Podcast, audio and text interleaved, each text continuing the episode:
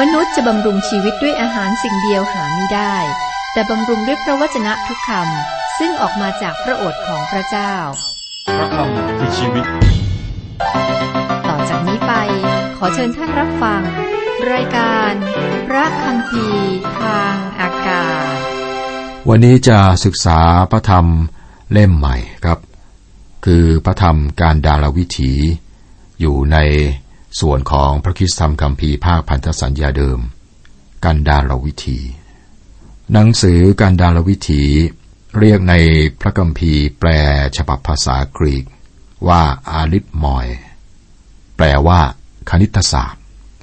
ชื่อนี้ได้มาจากการนับจำนวนคนในบทที่หนึ่งและบทที่ 26 ครับ การดาลวิถีดำเนินเรื่องต่อจากที่จบไว้ในพระธรรมอพยพ หนังสือเล่มนี้เป็นเล่มที่สี่ของเบนจบันห้าเล่มแรกในพระคัมภีร์ที่เขียนโดยโมเสส เราศึกษาพระธรรมของพระเจ้าที่เรียกว่าเบนจบันนะครับ เล่มแรกคือปฐมกาลหนังสือเล่มแรกของเบญจบันเราพบการทรงสร้างการทำบาปของมนุษย์และการเริ่มต้นหลายสิ่ง เรามีการเริ่มต้นของอิสราเอล ซึ่งยังไม่ได้เป็นชาติ แต่เป็นครอบครัวที่เติบโตขึ้น ซึ่งโยกย้ายลงไปอยู่ในอียิปต์เพื่อหนีจากการสูญเสียเนื่องจากเกิดการกันดานอาหาร ในพระธรรมอพยพ เราเห็นครอบครัวนี้กลายเป็นชาติในอียิปต์เราเห็นพวกเขาเป็นทาสที่ลานทำอิฐในอียิปต์เราเห็นพระเจ้าปลดปล่อยพวกเขาโดยมือของโมเสสและนำพวกเขาผ่านถิ่นทุรกันดารจนถึงภูเขาซีนาย เล่มที่สามคือเลวีนิติครับ เราอ่านแล้วก็เห็นคนอิสราเอลในช่วงเวลาที่ภูเขาซีนาย เมื่อพระเจ้าประทานธรรมบัญญัติและเต็นนัดพบ พระเจ้าเรียกพวกเขามาหาพระองค์และบอกพวกเขาว่าจะมาหาพระองค์ได้อย่างไร เล่มที่สี่คือกันดารวิธีที่เราจะศึกษานี้ครับ เราจะเห็นคนอิสราเอลออกจากภูเขาซีนาย แล้วก็เดินทางไปคาเดสบาราเนีย หลังจากความล้มเหลวของพวกเขาที่คาเดสบาราเนีย พวกเขาเริ่มต้นเดินทางจนกระทั่งคนชั่วอายุนั้นได้ตายในถิ่นทุรกันดารช่วงเวลาที่เดินทางนั้นเป็นเรื่องราวของความทุกข์อย่างแสนสาหัส เส้นทางของสุนาฏกรรมและเรื่องของการพลัดหลงทาง หัวเรื่องหลักของหนังสือการดารวิถี ความก้าวหน้าของนักเดินทาง เป็นชื่อที่เหมาะสำหรับหัวเรื่องหลักนะครับ ที่นี่เราพบการเดินทาง การวนเวียน การทำงาน สงคราม เราเห็น และมีการนมัสการนมัสการของนักเดินทาง นี่เป็นคู่มือของนักเดินทาง ของการเดินทางในโลก แผนที่และเข็มทิศนั้นมาจากพระเจ้านะครับ นี่คือแผนที่เส้นทางสำหรับถิ่นทุรกันดารในโลกนี้ หนังสือเล่มนี้มีประโยชน์สำหรับเราในปัจจุบันนะครับ คืออย่างนี้ครับ บทเรียนที่เกิดขึ้นกับคนอิสราเอล เขาได้เรียนและก็เป็นบทเรียนที่เราจะต้องเรียนด้วย ซึ่งเป็นเหตุผลที่พระเจ้าบันทึกเรื่องนี้ในพระคิดสัมคัมภีร์ ในพระธรรมโรมบทที่ 15 ข้อ 4 เพราะว่าสิ่งที่เขียนไว้ในสมัยก่อนนั้นก็เขียนไว้เพื่อสั่งสอนเรา เพื่อเราจะได้มีความหวังโดยความเพียรและความชูใจด้วยพระคัมภีร์หนึ่งโครินบทที่ 10 ข้อ 11 เหตุการณ์เหล่านี้ได้บังเกิดแก่เขาเพื่อเป็นตัวอย่าง และได้บันทึกไว้เพื่อเตือนสติเราทั้งหลาย ซึ่งกำลังประสบวาระสุดท้ายแห่งบรรดายุคเก่า เฮบรูบทที่ 11 ข้อ 13 คนเหล่านั้นได้ตายไปขณะที่มีความเชื่อเต็มที่ และไม่ได้รับสิ่งที่ทรงสัญญาไว้ แต่เขาก็ได้เห็นและได้เตรียมรับไว้ตั้งแต่ไกล และรู้ดีว่าเขาเป็นคนแปลกถิ่นที่ท่องเที่ยวไปในโลกหนึ่งเปโตรบทที่สองข้อสิบเอ็ดดูก่อนท่านที่รักข้าพเจ้าขอวิงวอนท่านทั้งหลายผู้อาศัยในโลกอย่างโลกไม่เป็นบ้านเกิดเมืองนอน ให้เว้นจากตันหาเนื้อหนัง ให้เว้นจากตันหาของเนื้อหนัง ซึ่งเป็นค่าศึกต่อวิญญาณจิตของท่าน และพระธรรมยอห์นบทที่ 17 ข้อ 14ถึง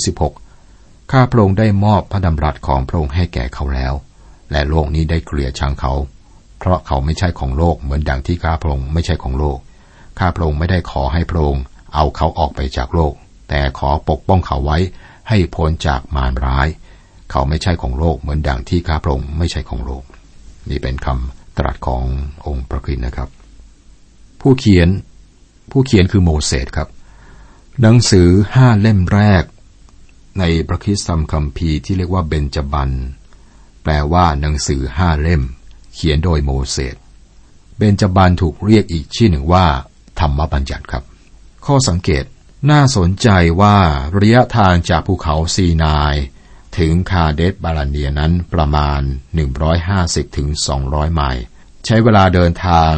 ในเวลาทั้งสิ้น 11 วัน เฉลยธรรมบัญญัติบทที่หนึ่งข้อสองครับ พวกเขาใช้เวลา 30 วันที่กิบรถ พวกเขาใช้เวลา 40 ปี ในการเดินทาง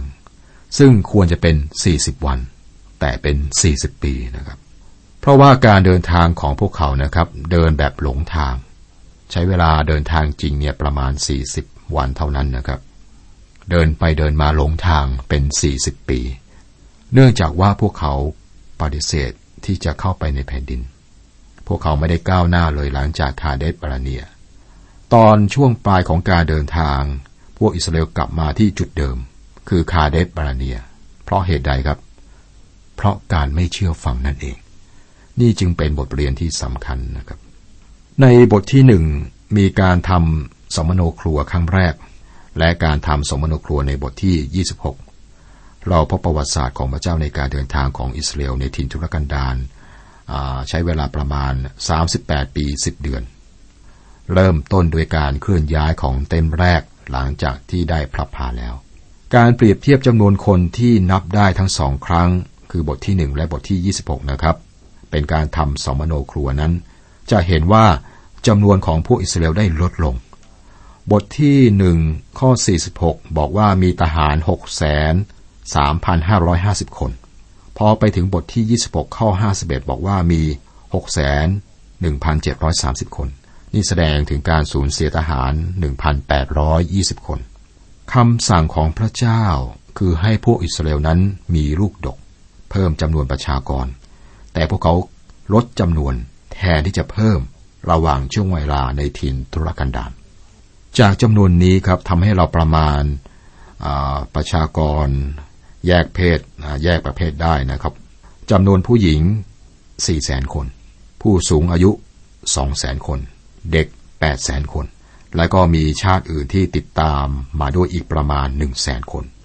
ซึ่งไม่รวมเผ่าเลวีจำนวนคนทั้งหมดที่ออกจากอียิปต์จะมีระหว่าง 2ล้านถึง3ล้านคน ก็ไม่น้อยนะครับ2ล้านถึง3ล้านคนที่เดินทาง ตัวอย่างเพื่ออธิบาย ในหนังสือกันดารวิถีมีตัวอย่างเพื่ออธิบายสามเรื่อง ซึ่งเป็นประโยชน์ในการศึกษาของเราครับสองเรื่องแสดงถึงพระพลาและวิธีที่คนอิสราเอลตั้งค่ายรอบพระพลาอีกเรื่องแสดงถึงลำดับการเดินทางของแต่ละเผ่า อิสราเอลมีสิบสองเผ่า โปรดอย่าเข้าใจว่านี่เป็นการเดินทางของฝูงชนที่ไม่มีระเบียบ อย่าเข้าใจอย่างนั้นนะครับ เมื่อศึกษาเรื่องนี้เราจะประทับใจ ถึงวิธีที่พระเจ้าเน้นระเบียบของค่ายนี้ คนสองถึงสามล้านคนเดินทางนะครับ มีระเบียบนะครับ ไม่มีกลุ่มใดที่ไม่มีระเบียบ เขามีระเบียบ นี่คือวิธีการของพระเจ้า พระเจ้าได้ตรัสกับคริสตจักรว่า แต่จงปฏิบัติทุกสิ่งตามระเบียบวินัยเถิด พระเจ้าเป็นพระเจ้าของระเบียบ ดอกไม้อย่างดอกกุหลาบ เราดูสวยดีนะครับ มองเผินๆ อาจจะเห็นลายอ่อนช้อยต่างๆ ถ้าดูนะครับจะมีรายละเอียด มีระเบียบ พระพระเจ้าสร้างดอกกุหลาบเนี่ยอย่างงดงาม ผลไม้ผักทุกชนิดที่เราพบอาจจะเห็นยุ่งๆ หรือไม่เป็นระเบียบแต่ดูจริง ๆ แล้วมีระเบียบ เช่นเดียวกับระบบระเบียบของจักรวาล สิ่งต่างๆไม่ได้มั่วหรือสับสนนะครับมันเป็นระเบียบ มีอวกาศที่กว้างขวาง เพราะว่าพระเจ้าจัดให้เป็นอย่างนั้น คนเราอยู่ในโลกนี้ครับมีจักรวาลที่เหลือเชื่อ ซึ่งแสดงถึงพระเจ้าผู้ทรงฤทธิ์เดชและพระเจ้าของระเบียบ ผู้เขียนพระธรรมสุรดีบอกว่า คนโง่รำพึงอยู่ในใจของตนว่าไม่มีพระเจ้า สุดีบทที่ 14 ข้อหนึ่งไม่มีใครนอกจากคนโง่ที่สามารถเป็นคนไม่เชื่อในพระเจ้า ท้องฟ้าจักรวาลนะครับ ส่งเสียงร้องเช่นนี้ครับ ระบบระเบียบของจักรวาลพิสูจน์ถึงเรื่องนี้อำนาจของจักรวาลนี้เปิดเผยว่ามีพระผู้หนึ่งผู้ทรงควบคุมอยู่ ไม่เพียงแต่เปิดเผยถึงพระองค์หนึ่ง แต่ยังเปิดเผยถึงอัจฉริยะของพระองค์ด้วย โครงสร้างของพระธรรมการดาราวิถี โครงสร้างของพระธรรมการลันดาวิถีนี้ก็มีหนึ่งการปรับชาติอิสราเอลเพื่อการเดินทางในถิ่นทุรกันดารสองการเดินทางไปข้างหน้าสามจากซีนายถึงคาเดตสี่ความล้มเหลวที่คาเดตห้าการเดินโซเซ การล้มลุกคลุกคลานและการบ่นตลอดถิ่นทุรกันดาร และหกอนาคต คนรุ่นใหม่เตรียมตัวเข้าแผ่นดิน นี่คือโครงสร้าง แต่ละหัวข้อนะครับก็จะมีรายละเอียดไป พระธรรมกาดาวิถีนี้มีทั้งหมด 36 บทครับ วันนี้ได้พูดถึงโครงสร้าง ข้อสังเกตผู้เขียน หัวเรื่องหลักและคำนำของพระธรรมการดารวิถี การดารวิถีฉบับแปลภาษากรีก แปลว่าคณิตศาสตร์ ได้ชื่อมาจากการนับจำนวนคนในบทที่หนึ่งและบทที่ 26 ดำเนินเรื่องต่อจากพระธรรมอพยพนะครับ การดารวิถีเป็นหนังสือเล่มที่สี่ของหมวดเบนจบันซึ่งมีห้าเล่มเขียนโดยโมเสส คุณผู้ฟังที่มีพระคัมภีร์ภาคพันธสัญญาเดิมครับ ก็เปิดพระธรรมการดารวิถี บทที่หนึ่งบทที่หนึ่งหัวเรื่องหลัก การทำสัมมโนครัวครั้งแรก ข้อหนึ่งณวันที่หนึ่งเดือนที่สองปีที่สองตั้งแต่เขาทั้งหลายออกจากประเทศอียิปต์พระเจ้าตรัสกับโมเสสในเต็นท์นัดพบณถิ่นทุรกันดารซีนายว่า พระเจ้าได้ตรัสกับโมเสสในถิ่นทุรกันดารแต่พระองค์ตรัสจากเต็นท์นัดพบ เต็นท์นัดพบอยู่ในถิ่นทุรกันดารเช่นกันคริสตจักรก็อยู่ในโลกนี้ พระเยซูอธิษฐาน ในพระธรรมยอห์นบทที่ 17 ข้อ 15 ข้าพระองค์ไม่ได้ขอให้พระองค์เอาเขาออกไปจากโลก แต่ขอปกป้องเขาไว้ให้พ้นจากมารร้ายคริสจักรก็อยู่ในโลกนะครับ พระเจ้าตรัสจากเต็นท์นัดพบ ตึกของพระเจ้าหรือวิหารของพระเจ้าปัจจุบันนี้คือร่างกาย ซึ่งประกอบด้วยเนื้อและเลือด ผู้เชื่อที่แท้ซึ่งรวมกันเป็นสิ่งที่เราเรียกกันว่าคริสตจักรนะครับพระธรรมเอเฟซัสบทที่2ข้อ19ถึง22 บอกว่า เหตุฉะนั้นท่านจึงไม่ใช่คนต่างด้าวต่างแดนอีกต่อไป แต่ว่าเป็นพลเมืองเดียวกันกับธรรมิกชนและเป็นครอบครัวของพระเจ้า ท่านได้ถูกประดิษฐานขึ้นบนรากแห่งพวกอัครทูต และพวกผู้เผยพระวจนะ พระเยซูคริสต์ทรงเป็นศิลามุมเอก ในพระองค์นั้นทุกส่วนของโครงร่างต่อกันสนิทและเจริญขึ้นเป็นวิหาร อันบริสุทธิ์ในองค์พระผู้เป็นเจ้า และในพระองค์นั้นท่านก็กำลังจะถูกก่อขึ้น ให้เป็นที่สถิตของพระเจ้าในฝ่ายพระวิญญาณด้วย เอเฟซัสบทที่สองข้อสิบเพราะว่าเราเป็นฝีพระหัตถ์ของพระองค์ที่ทรงสร้างขึ้นในพระเยซูคริสต์เพื่อให้ประกอบการดี ซึ่งพระองค์ได้ทรงดำริไว้ล่วงหน้าเพื่อให้เรากระทำข้อสองข้อสามเจ้าจงทำสมโนครัวชุมนุมชนอิสราเอลทั้งหมดตามตระกูล ตามครอบครัว ตามจำนวนรายชื่อผู้ชายเรียงตัวทุกคน เจ้ากับอาโรนจงนับทุกคนในอิสราเอลซึ่งออกรบได้ อายุตั้งแต่ 20 ปีขึ้นไปไว้เป็นกองกอง ก็จะมีการนับจำนวนคนอิสราเอล และเป็นการนับเพื่อตั้งกองทัพขึ้น กองทัพเพื่อทำสงคราม เมื่อครั้งที่ชาวอิสราเอลอยู่ในอียิปต์ในฐานะทาสพระเจ้าได้ต่อสู้แทนพวกเขา พวกเขาไม่ต้องสู้นะครับ ตอนนี้ครับ พวกเขาได้ถูกนำมาออกมาจากอียิปต์ เข้าไปในถิ่นทุรกันดารพวกเขาต้องต่อสู้กับศัตรูที่อยู่รอบข้าง และศัตรูของพวกเขาก็คอยพวกเขาอยู่ เปรียบด้านจิตวิญญาณนะครับ เราที่เชื่อศรัทธาในองค์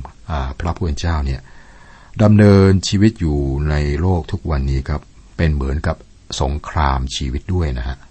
มีเรื่องอธรรมที่เปรียบเหมือนศัตรูมีจริง ๆ นะครับ ทั้งมองเห็นและมองไม่เห็น ในพระธรรมเอเฟซัสได้บอกถึงการต่อสู้ของผู้เชื่อศรัทธาในปัจจุบันว่า สุดท้ายนี้ขอท่านจงมีกำลังขึ้นในองค์พระผู้เป็นเจ้าและในฤทธิเดชอันมหันของพระองค์จงสวมยุทธภัณฑ์ทั้งชุดของพระเจ้าเพื่อต่อต้านยุทธอุบายของพยามารได้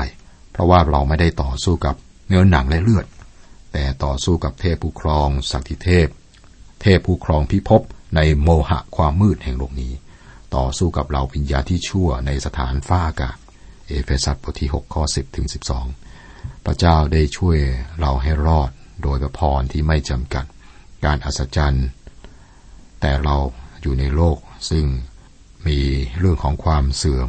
มากมาย เรื่องความชั่วร้ายและความยากลำบาก เปรียบเหมือนถิ่นทุรกันดารที่เต็มไปด้วยความบาป เรื่องผิดศีลธรรม เรื่องอาธรรมนะครับ เหมือนกับคนอิสราเอลอยู่ในถิ่นทุรกันดารแม้ว่าพระเจ้าช่วยเราให้รอดแล้วด้านจิตวิญญาณโดยพระคุณอัศจรรย์ของพระองค์ แต่เราดำเนินชีวิตนะครับ ก็ยังต้องต่อสู้กับความไม่ยุติธรรมกับความอาธรรม หรือสิ่งชั่วร้าย มีศัตรูที่ต้องสู้ อาจารย์ปรูได้อาบอกถึงเรื่องนี้นะฮะให้กับนักเทศหนุ่มคือทีโมธีในพระธรรมหนึ่งทีโมธีบทที่ 6 ข้อ 12 จงทนการยากลำบากด้วยกันกับทหารที่ดีของพระเยซูคริสต์อีกครั้งท่านบอกว่า จงต่อสู้อย่างเต็มกำลังความเชื่อ จงยึดชีวิตนิรันดร์ไว้ ซึ่งพระเจ้าทรงเรียก นี่เป็นครั้งแรกครับที่อิสราเอลได้ยินเรื่องสงคราม ในพระธรรมการดารวิถีเล่มนี้ครับ เราจะเห็นสงคราม และเขาสัตว์ เขาสัตว์ก็เป็นสัญญาณ เป็นการเป่าให้สัญญาณเข้าสู้รบนะครับ การต่อสู้และคนยักษ์ นี่เปรียบด้านจิตวิญญาณก็ได้นะในการดำเนินชีวิตทุกวันนี้ครับ ซึ่งโลกทุกวันนี้ก็มีคนพูดว่าสันติภาพ พวกเขาพูดถึงการสร้างสันติภาพ และอย่าทำสงคราม แต่ขณะเดียวกัน คนพูดกลับสร้างการแตกแยกและก่อปัญหา ขณะที่พูดถึงสันติภาพ พวกเขาไม่รู้จักสันติภาพเลยนะครับ พวกเขาไม่รู้ว่าเราอยู่ในโลกที่เสื่อมลง มีเรื่องเลวร้าย มีคนชั่วอยู่รอบตัว และไม่ว่าเราต้องการหรือไม่ มันก็จะมีการต่อสู้เป็นสงคราม นี่เป็นสิ่งเลวร้ายเกี่ยวกับโลก